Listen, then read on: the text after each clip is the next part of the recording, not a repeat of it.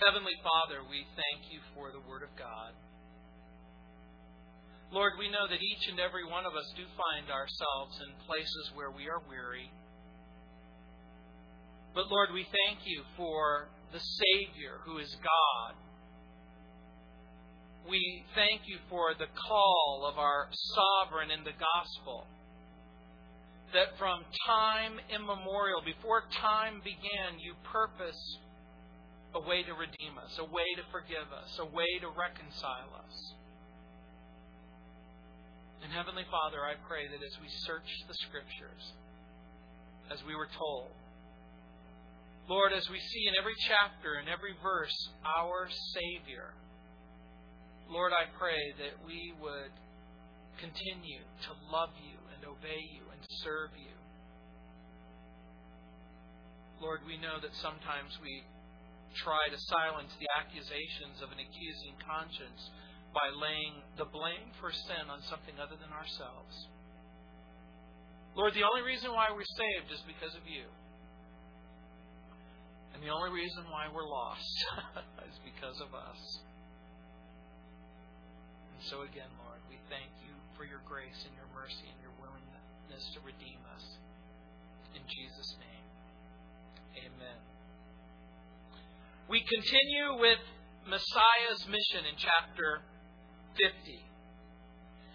And we're going to basically break down the, chap- the chapter into three sections. And again, from verse one, the cause of our separation from God.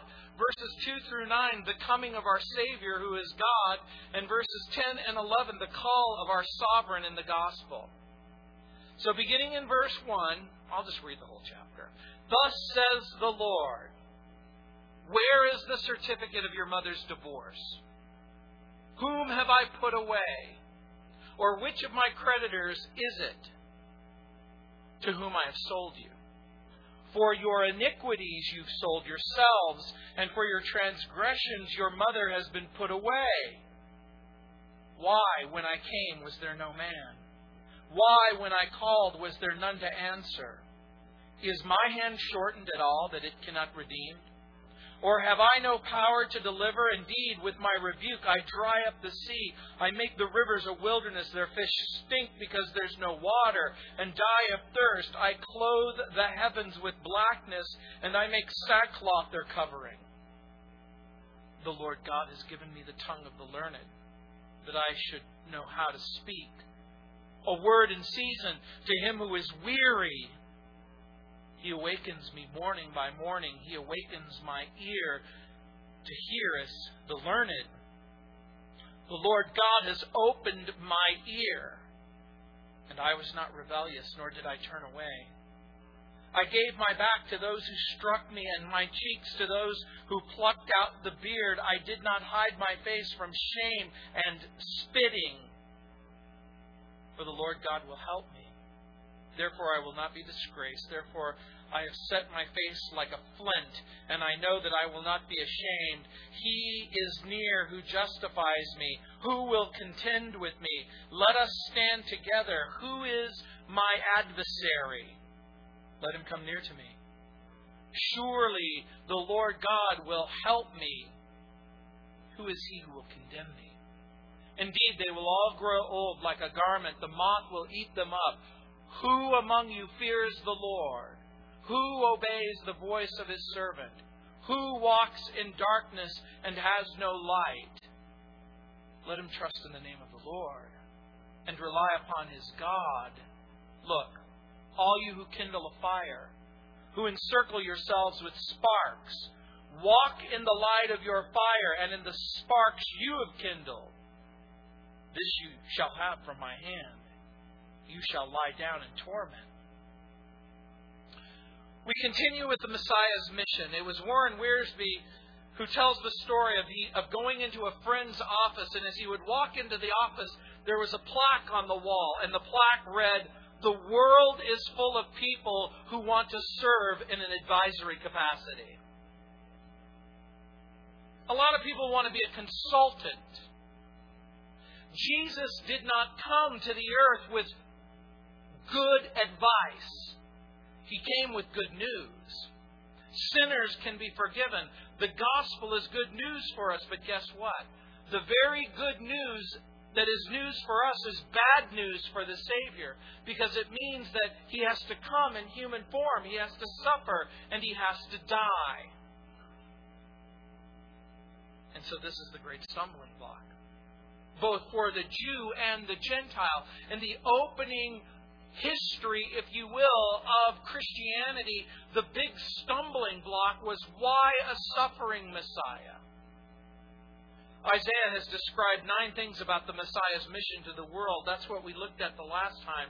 I'm going to quickly remind you. Number one, the Messiah would be called God's servant. Remember in chapter forty-nine, verse four, the Messiah would pro- proclaim God's word. That's number two, sending it forth like an arrow. Remember, wounding, convicting people for their own good so that they would be aware of their sin and that they would cry out for a Savior. And number three, He would be called God's servant, the new Israel. He would do what Israel wouldn't do and couldn't do.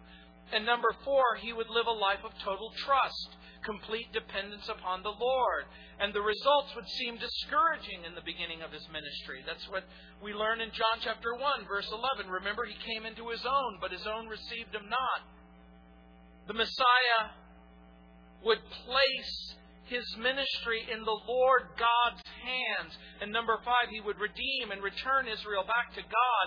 The Lord would strengthen Him and greatly honor the Messiah, enlarging His mission. And number six, the Messiah would not be simply a Messiah to the Jew. He would be the Messiah to the Gentiles, to the whole world.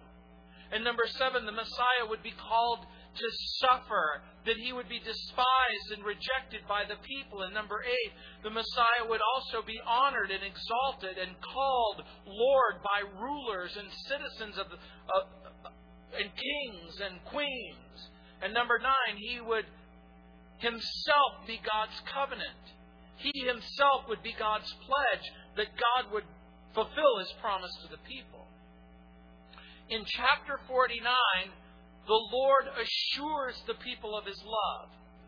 Isaiah compares the Lord to a compassionate mother in, in chapter forty-nine, verses fourteen through twenty-three. And then he compares the Lord to a courageous warrior in chapter forty-nine, verses twenty-four through twenty-six. And then now in chapter fifty, in the beginning of the chapter, he compares the Lord to a constant lover.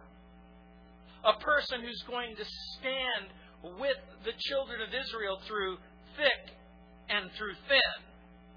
And so, in verse one it says, "Thus says the Lord, where is the bill of your mother's divorcement, whom I have put away? Or which of my creditors is it to whom I have sold you? Behold, your, for your iniquities you've, been, you've sold yourselves, and for your transgressions your mother is put away." Now, think carefully for a moment. Remember what I've told you over and over again. The context of Isaiah in this particular instance is the children of Israel will be taken to Babylon. The temple is destroyed. Jerusalem is destroyed. Judea is destroyed. And so they find themselves on the bank of the river, completely in their mind and in their way of thinking, forgotten and forsaken by God. They feel like a woman who's been abandoned by her husband. Now remember, Moses allowed for divorce in Deuteronomy chapter twenty-four, verses one through four. In the ancient culture, a woman could be abandoned for any reason and no reason. And because she could be abandoned for any reason or, or no reason, God allowed Moses to command a bill of divorcement so that a woman wouldn't be left high and dry. We sometimes think of divorce in the wrong way. Divorce is a merciful concession to execution.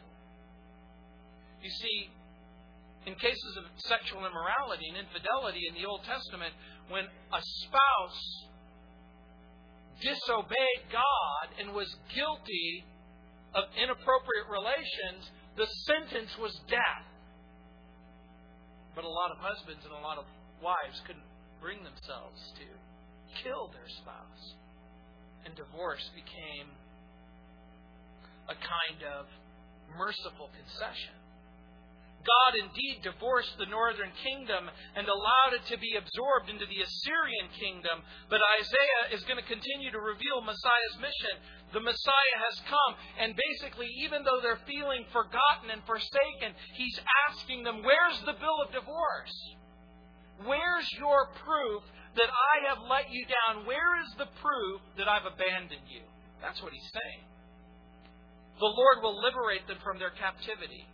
The Lord's redemption is contrasted and then compared with the love of a forgiving husband. Remember, the children of Israel were guilty of grievous, repetitive infidelity in the form of serious idolatry, serious disobedience. And in the midst of that, profound, persistent sin, God says, no, I'm not through with you yet. By the way, in the ancient world, it wasn't uncommon to sell a wife or to sell children to satisfy creditors so that a debt could be paid. But why in the world would the Lord sell them in order to satisfy some debt? Why would the Lord abandon them? And by the way, that becomes the point. The Lord is not going to abandon them. Like I said in the prayer, a lot of people try to uh, silence the accusation of an accusing conscience by laying the blame for their sin and their sorrows at the de- at the feet of divine sovereignty. We we sometimes come to the wrong conclusion. Well, we're we're in the circumstances we find ourselves in because God is sovereign and it's His will. It's God's will that my husband left me. It's my, it's God's will that my wife abandoned me. It's God's will that I've lost my job. It's God's will. It's God's will. No, typically when we find ourselves in circumstances of pain and sorrow, it's because of our own rebellion and it's because of our own disobedience. We bail out of our marriage at the first sign of trouble or pain or betrayal. When men divorced their wives, they gave them a bill of divorcement, proof that the marriage was over. And the Lord says, I have given you no such bill. You keep saying you're forgotten and forsaken. What evidence do you have that you are forgotten or forsaken? God repeatedly reached out to them to be reconciled to Him. Now, I want you to understand something. As God repeatedly reaches out to them to be reconciled to Him, what was their response? No thanks. We're pretty much content to live our lives apart from you. Um, no, no thanks. They continued in their sinful, adulterous ways, refusing to repent, refusing to return. And you have to understand something. The Lord always had the power to redeem His people, the power to rescue them, the power to deliver them from their captors. They're not in Babylon because God has somehow failed them, that He's become weak in His old age. Over and over again, God has proved His power in history when He dried up the Red Sea in Exodus chapter fourteen, when He dries up the Jordan River. And so that's what it means when He basically says in, in, in chapter fifty, when He says, why, when I came, was there no man? I repeatedly come to you, but no one responded. Why, when I called, was there none to answer? Is my hand shortened at all that it cannot redeem? Or have I no power to deliver? Indeed, with my rebuke I dry up the sea. I make the rivers a wilderness. Their fish stink because there's no water, and die of thirst. He's pointing them back to the time of the Red Sea and the crossing of the Jordan. God is the God, the supernatural God who occupies eternity, who can make a whole waterway disappear and watch the fish rot on the dry land because God has given them a provision. That's part of the point. The Lord's divorced us. He sold us. But the facts are they forsook God and they sold themselves into bondage. And here's the lesson for us. The same is true of us. Our troubles in this world typically are the results of our own disobedience and unbelief. That seems awfully insensitive and harsh. See, you're laughing because you understand what I'm saying. It sounds insensitive and harsh, but, but you know what the tragedy is? It's true. I wish I could say to you that the problems that I have are because of my wife, or because of my children, or because of you. A congregation that won't obey and won't submit to God. And so I bring out my little pastor's staff and I clunk you over the head. Is that an effective way to get you to change? You know what I've discovered? Wagging an accusing finger and condemning a person's rebellion and disobedience is very, very, very easy to do. You know what's really hard to do? It's hard to live a life of grace and mercy. It's hard to live a life of love and constant grace and constant mercy, where instead of exposing people's sins, you're reminding them of a gracious God, a good God who loves them, who's willing to accept their forgiveness, constantly reminding that they can turn and that they don't have to live that way anymore. That's the point. We must never charge God with that which is the result of our own depravity and our own guilt and our own unbelief. We cry out, God, why is this happening to me? And, and, and we rarely hear the voice. Um, you pretty much did this to yourself. But we know intuitively that it's true.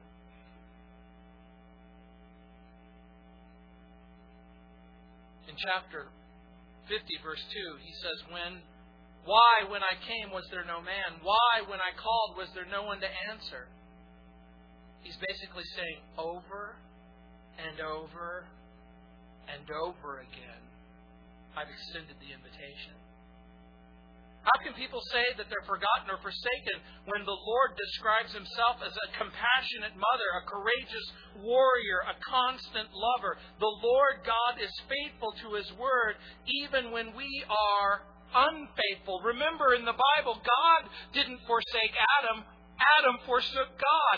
God didn't leave Israel. Israel left God. Guess what? If you're empty and alone, did God leave you? That's not his M O. That's not what God does. In Second Timothy chapter two, verses eleven through thirteen, Paul writes to Timothy literally on his deathbed. He's awaiting execution.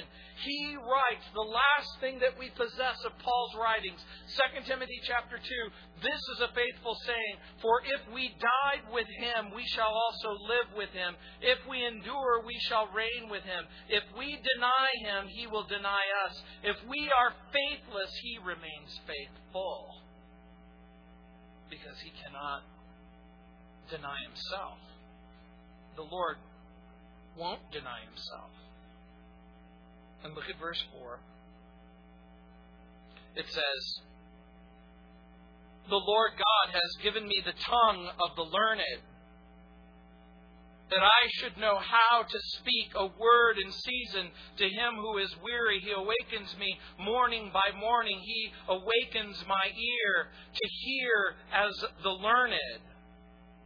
Remember, there are four servant songs in the book of Isaiah.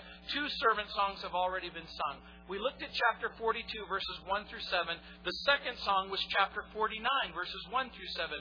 Now there's a third song, and this is a song that was sung. The suffering of the servant is vividly described. And when we go to the fourth song, that's going to be in chapter fifty-two, um, verse twelve, from, from Isaiah fifty-two twelve all the way to Isaiah fifty-three twelve. And we're, we're we're told not only how the Messiah suffers, but why his suffering becomes necessary. And by the way, in this section of Isaiah, four times the Lord uses the, the phrase, the Lord God. See if you can find them. The, the expression, the Lord God, is two Hebrew words, Jehovah Adonai. It can be translated sovereign God. Many translations have it, the Lord God, but it may mean God, the owner of every member of the human race. So when it says the sovereign God or the Lord God, He's reminding the world that He is the sovereign owner of every person who is ever born. His mind is... So again, the emphasis is going to be on the servant's submission to the Lord God, the sovereign owner of humanity. The servant, remember, is the Messiah. His mind is submitted to the Lord so he can learn both the work and the will of God. That's what it means in verse four. The servant's will is also submitted like, like an open ear to the one who hears the master's voice. So he has an open head and an open heart ready to hear what God has to say. And so now the servant speaks. The Lord God, Jehovah Adonai, has given me the tongue of the learned that I should know how to speak. Do you know what it's, it means? The servant, the Messiah, is taught by God the Father. He doesn't go to advanced rabbi school to get ad, advanced degrees in wisdom. Wisdom. So again, the Lord God gives him the ability to speak. Now, again, there's some debate. Well, does this mean a lack of formal education? Possibly. Remember what the New Testament reveals about Jesus? Well, what rabbi, what, what rabbinical school did you go to, Jesus? I, I don't, I don't remember seeing you at any of the rabbinical schools. And when I walk into your office, I don't see a certificate of ordination. Where exactly did you get your credentials? Well, morning by morning, he listened to the Father. That's what Isaiah is doing. He's giving us a sneak peek. And by the way, that's exactly what's confirmed in the New Testament. In Mark chapter one, verse thirty-five, it says concerning Jesus, now in the morning, having, having risen a long while before daylight, he went out and he departed to a solitary place, and there he prayed. When other people were, were sleeping, guess what Jesus did? He got up and he had conversations with his Father. By the way, when you get up early and you open up your Bible and you have conversations with your Father, your Father's going to speak to you. And He's going to tell you amazing things. And every once in a while, you're going to come across family and friends and people, and you're going to remember what you read in the Bible, and you're going to repeat it to them. And they're going to say stuff like, wow, that was pretty stinking smart. Where did you come up with that? Well, it's in the Bible. He who would be great among you, let him be the servant of all. Wow, what a clever thing to say. Who said that? Jesus. Who are the weary? You know who they are. The tired. The exhausted. The downtrodden. Look what it says again in verse four. The Lord God has given me the tongue of the learned. That means He's taught by the Father. That I should know how to speak a word in season to him who is weary. You know, I'm really not competent to counsel you. I don't have advanced degrees in psychology. What you need is a person who is trained in this particular area. Now, don't get me wrong. What he is saying in this particular instance is that God the Father has taught him what to say in every circumstance and how to speak to the weary. And who are they? Remember, this is the downtrodden. This is the person who says, I can't go on. I can't take another step. This is the traumatized, the unhappy, the discontented, the disgusted, the overworked, the oppressed, those who are being seduced by sin, those who face constant temptation, those who are suffering hardship, those who are experiencing misfortune, those who are battling to be accepted through their works, those who are in the grip of idolatry, those who labor in the field of false religion. Have I let anyone out?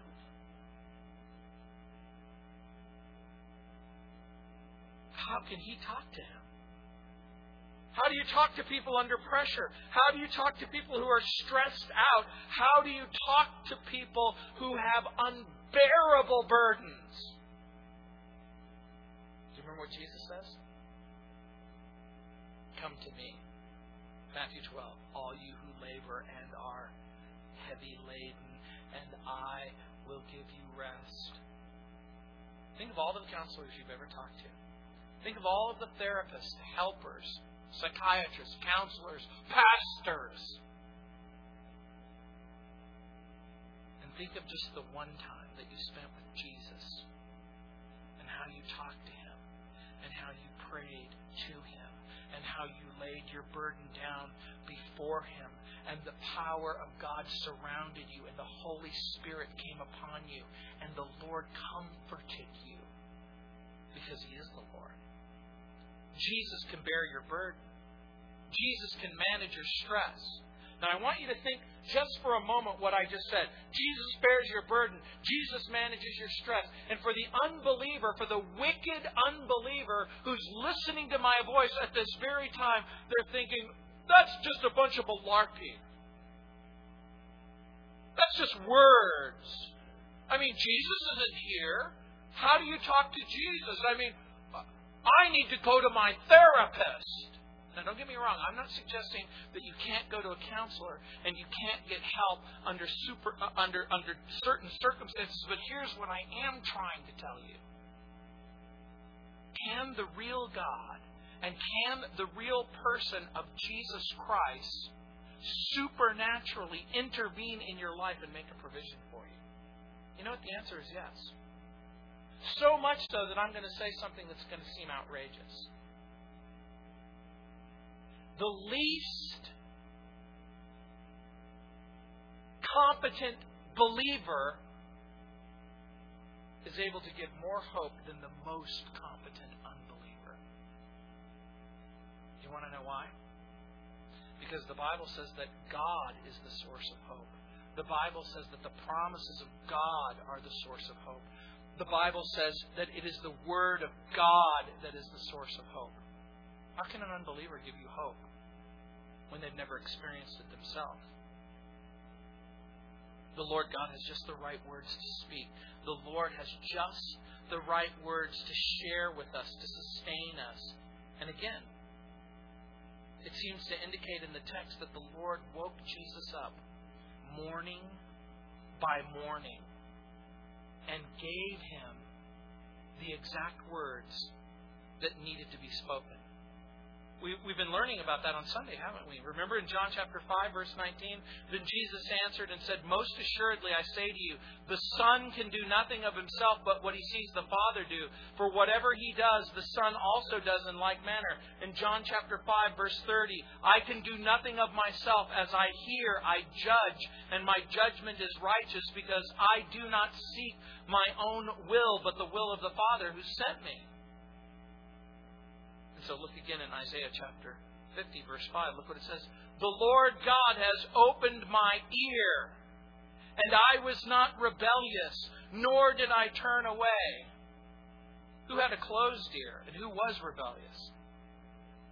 The children of Israel. They closed their ear.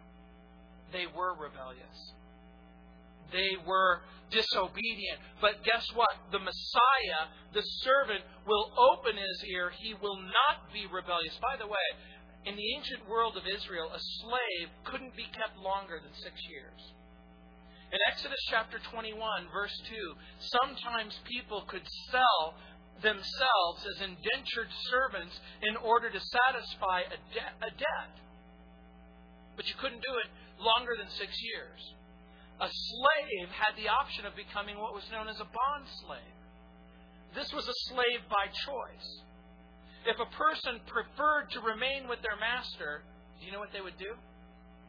They would place their head on the doorway and they would place their earlobe on the door, and they would take an awl, like a spiked instrument with a hammer, and they would sort of give them pierced ears, and you would place the piercing through the ear, and they would hang a gold ring from that ear, and that indicated that that person was a slave by choice.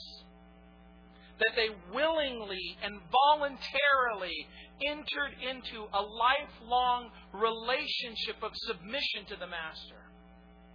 And it became an idiomatic expression for opening up the ear. He, they, he made the slave. The slave made a choice. It became a type and a symbol. The type and the symbol is, my ear is open to listen to what you say. And that's the type and the picture of the Messiah. His ear is open. Jesus is a slave by choice. He's a willing slave. He does so to please his Father. In John chapter eight, verse twenty-nine, it says, "And he who sent me is with me. The Father has not left me alone, for I always do the things that please him." And look at verse six, Isaiah chapter fifty, verse six. "I gave my back to those who struck me, and my cheeks to those who plucked out my beard. I did not hide my face from shame and spitting." You would have to be blind and deaf and dumb to not see the significance of that scripture. What is that? It's a messianic prophecy. Who do you know who gave his back to be struck and his cheeks so that his beard could be plucked? Who do you know who was spit in the face? You sing about it. He bore the cross. So much love. Jesus offered his back to be scourged. You all know how it happened. He was beaten with a flagellum. A flagellum is a cat of nine tails. It's, it's a stick with with nine pieces of leather, and at the end of the pieces of leather are bits of bone and glass and sometimes metal. And with the flagellum, they would hit the back. And after hitting a person five or six times, you know what would happen? The, the muscles in the back would turn red, and they would become inflamed and engorged with blood. After about the seventh or the eighth time, the flesh itself would begin to, to rip open, exposing the nerves and sometimes the internal organs. Many people died just from the beating.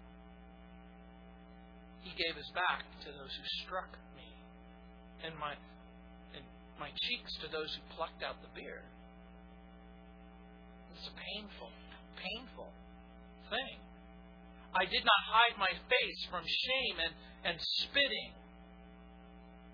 The raw flesh, exposed nerves, ripped open cheeks.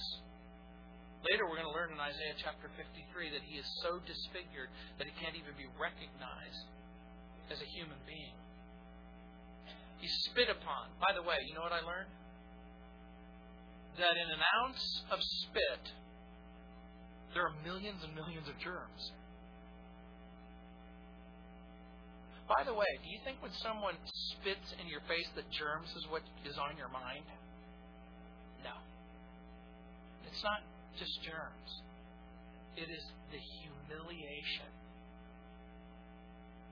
The question you need to ask is this. Why does the suffering servant do this? Why does Jesus do this? The answer is found in Hebrews chapter twelve, verse two. You know how it goes. It says, "Looking unto Jesus, the author and the finisher of our faith, who for the joy that was set before him endured the cross, despising the shame, and he sat down at the right hand of the throne of God." In Hebrews chapter twelve, verse two, when you get to the part where it says, "Author and finisher of our faith," and then you get to the part who says, "Who for the joy that was set before him," the joy in that text is you. You are the joy in chapter twelve, verse two. You are the joy. It was for the joy of seeing you in heaven. It was for the joy of seeing your sins forgiven. It was for the joy of seeing you redeemed. It was for the joy of seeing you saved. It was for the joy of growing and maturing. It was for the joy that meant your deliverance, your salvation, your redemption. All of the stuff that the Bible talks about that you get in Jesus, that's why He did this. Think about it. Here's what the Bible teaches. He saw you. And when He saw you, He said, I'll go through with it. I'll do it. I will take the embarrassment. I will take the humiliation. I will take the pain. Because I want you. I love you. I want to see you forgiven and redeemed. In Matthew chapter eight, verse seventeen, it says, that it might be fulfilled, which was spoken by Isaiah the prophet, saying, He Himself took our infirmities and bore our sickness. Here's the understanding of the suffering servant, the Messiah, who cares for you because you're weary. Jesus suffers for the weary. Jesus suffers for the person who can't take another step. Jesus suffers for the person who can't go on. Jesus suffers for the person who can't catch their breath because their husband or their wife has left them. Jesus suffered for the person who has lost their child. Jesus did this. He died on the cross. He willingly gave Himself as a ransom. He suffered as our substitute in our place, on our behalf. You know what's the most shocking thing? Is that people continue to spit in His face. Can you imagine? That's really what's happening. I don't care. I don't care what the Bible says. I don't care what Isaiah says. I don't care what Matthew, Mark, and Luke says. I don't care what kind of descri- graphic description you give me. Uh, uh, yes, I saw uh, The Passion by Mel Gibson. I cried a little bit, but then I got over it.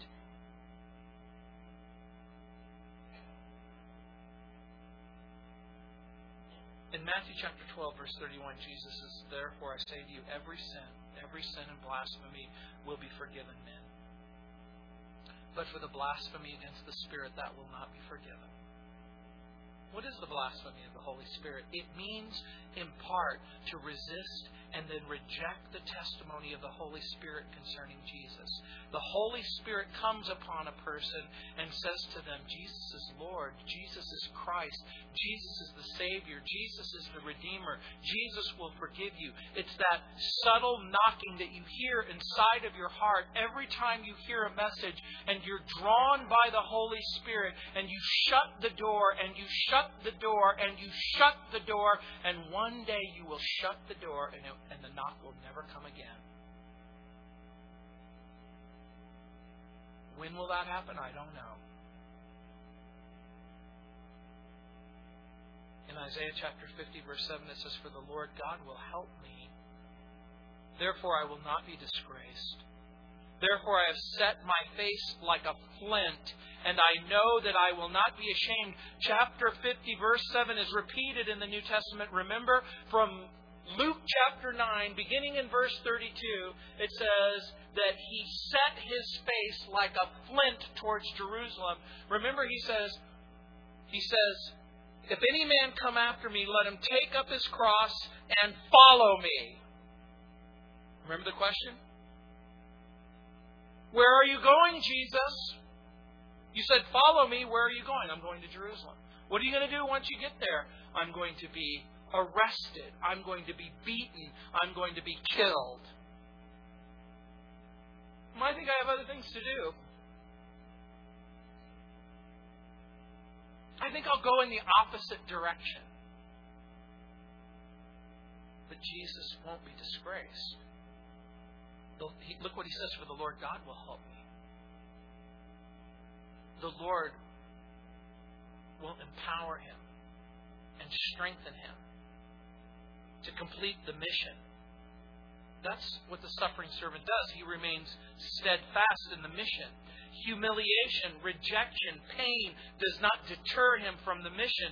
He will remain steadfast. He will remain the obedient servant. Whatever failure, whatever shame Jesus experiences, he will not, he will not, it will not include the failure and the shame of a failed mission. He will accomplish his goal. And look at verse eight. He is near who justifies me. Who will contend with me? Let us stand together. Who is my adversary? Let him come near me. The Lord is saying, he is near who justifies me. The Father will justify the Son. The Lord God will make good on his promise. Who will contend with me? Who will argue Jesus out of the mission? I'm going to go to Jerusalem. I'm going to be arrested, tried. I'm going to be killed. Peter goes, not so, Lord. Not so. Remember Jesus' response, get behind me, Satan. Who will contend with him? The devil. They'll tempt him and test him and try to keep him from dying for you, but it's not going to help.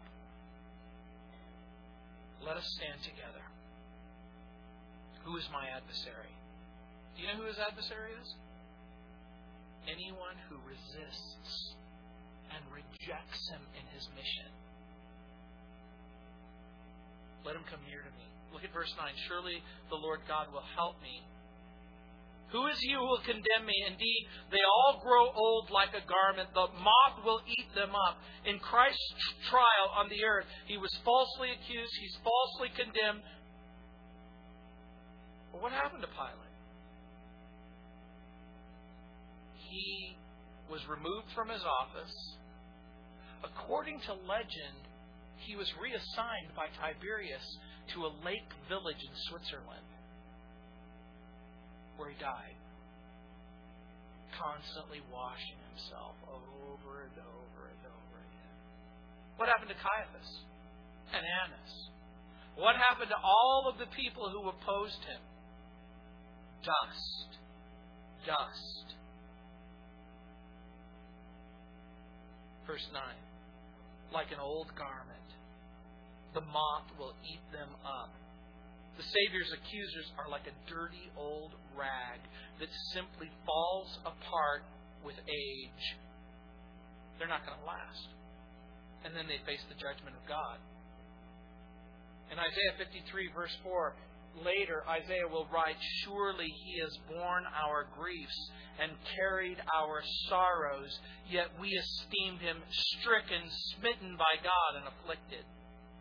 And then he gives some final words for the weary. Look at verses ten and eleven. Who among you fears the Lord? Who obeys the voice of his servant? Who walks in darkness and has no light? Here's what he says. Let him trust in the name of the Lord and rely upon his God. Now listen carefully to what's saying.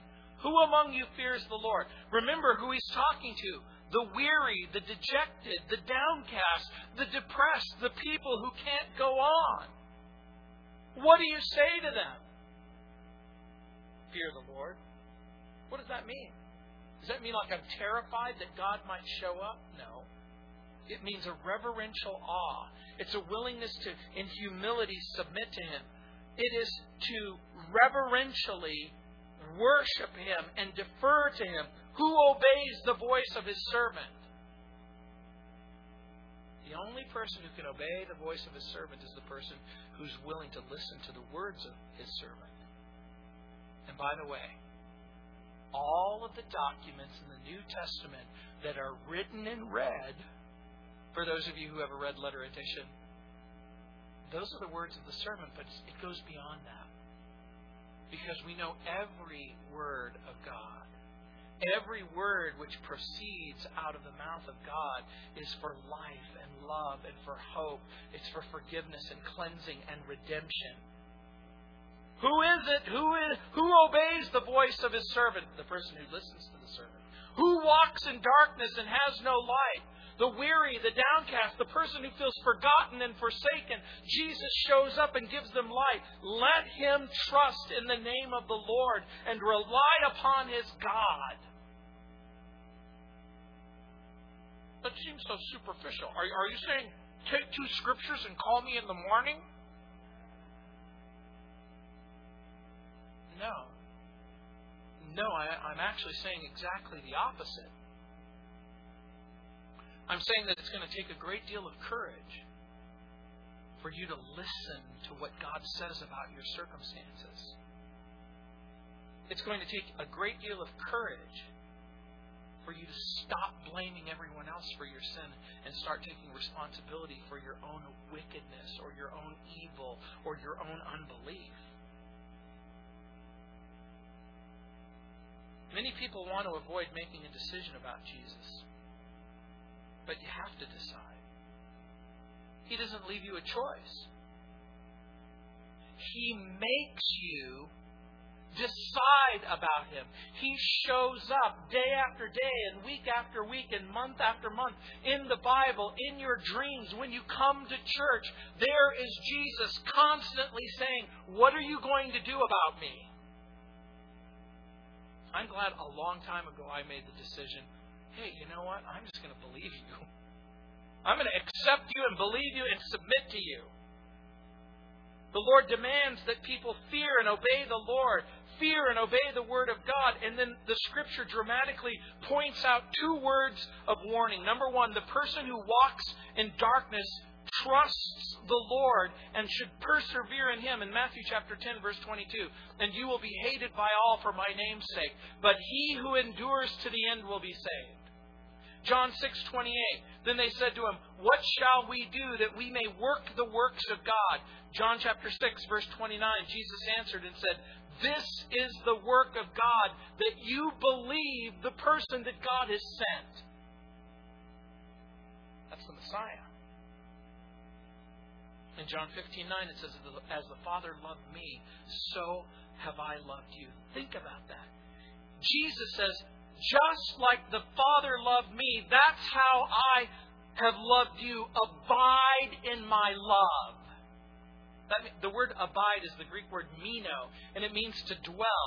It means to make that your permanent place that you live. It doesn't mean that it is a tent or it's a trailer park that's temporary. It means this is the permanent place.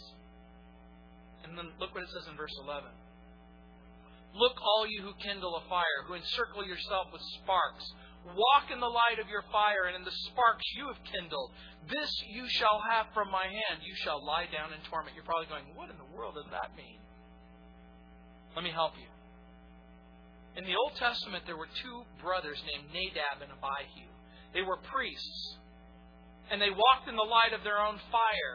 As a matter of fact, in Leviticus chapter ten, verses one and two, it talks about how they presented strange fire to the Lord. Really, what this is, it's a person who says, I don't need Jesus, and I don't need God. I don't need Jesus, and I don't need God's light. Guess what I'll do? I'll have my own light. And so when it says, "Look, all you who kindle a fire, who encircle yourselves with sparks, who walk in the light of your fire, and in the sparks you have kindled." I want to just walk in my own light and live in my own light. I want to trust what I'm thinking, and I want to trust what I'm doing. This is the person who's self-reliant and self-sufficient. This is the person who says, look, I'm going to just take my chances on myself. I don't need anyone. I don't need a fairy tale savior to save me. This is the self-reliant person. This is the self-sufficient person. What's going to happen to him? You shall lie down in torment. What are you, what are you saying? This is a picture of eternal punishment. The person who rejects, who repels, who pushes Jesus away and remains in unbelief. If you don't believe me, read Matthew twenty-five, verse forty-six. This is Jesus' own words. "And these will go away into everlasting punishment, but the righteous into eternal life." On my radio program today, somebody asked me, well, Is it possible that people will be released out of hell for good behavior, maybe after a million or a billion years, that the fires, the purging, the tormenting, it'll just pretty much come to an end? Matthew twenty-five forty-six, and these will go away to everlasting punishment. The punishment lasts as long as the eternal life lasts. Even though it's translated everlasting punishment, it's the exact same word that's translated eternal in life. It could just as easily be translated everlasting life.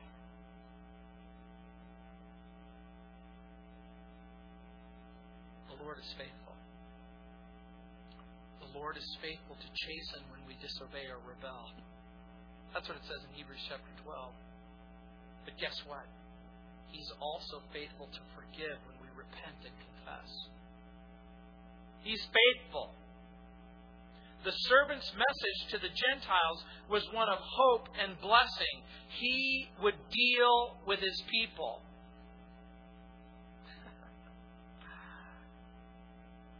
Jesus is a voluntary slave. He's a consecrated and obedient slave. He's a persevering and a faithful slave. He gives his back to the smiters.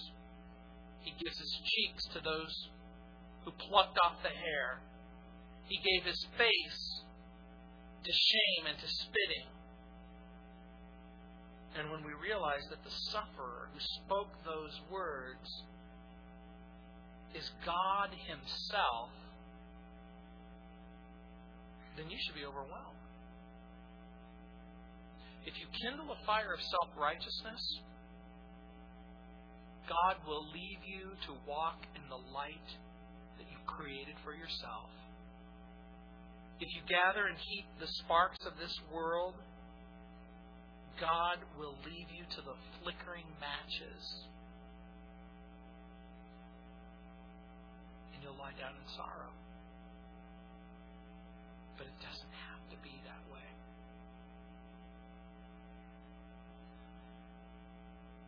The rest of the song next week. Let's pray. Heavenly Father, Lord, we want to sing a song of joy. Lord, we want to sing a song of gladness. Lord, we want to sing a song of perseverance. Lord, there are people who are weary. They're weary. They're, they're tired. They don't know if they can take one more step. They don't know if they can bear one more insult. They don't know if they can put up, put up with even just one more thing. But Lord, I pray that you would remind them that you haven't forgotten them and you haven't forsaken them. Where's the proof? Where's the proof that God has let you down? Lord, we don't want to forget you. We want to remind ourselves, Lord, that you are faithful, even when we are faithless. Lord, we pray that we would lean upon you, trust you, submit to you. In Jesus' name, amen. Let's stand. Holy, holy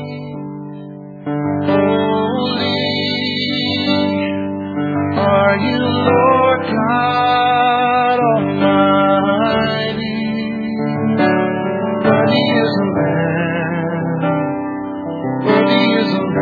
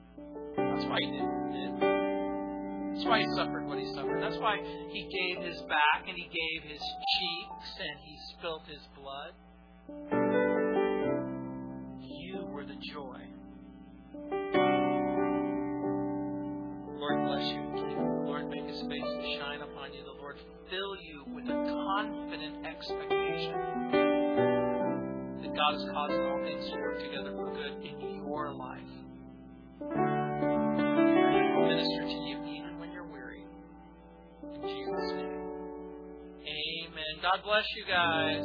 Thanks, Clarence.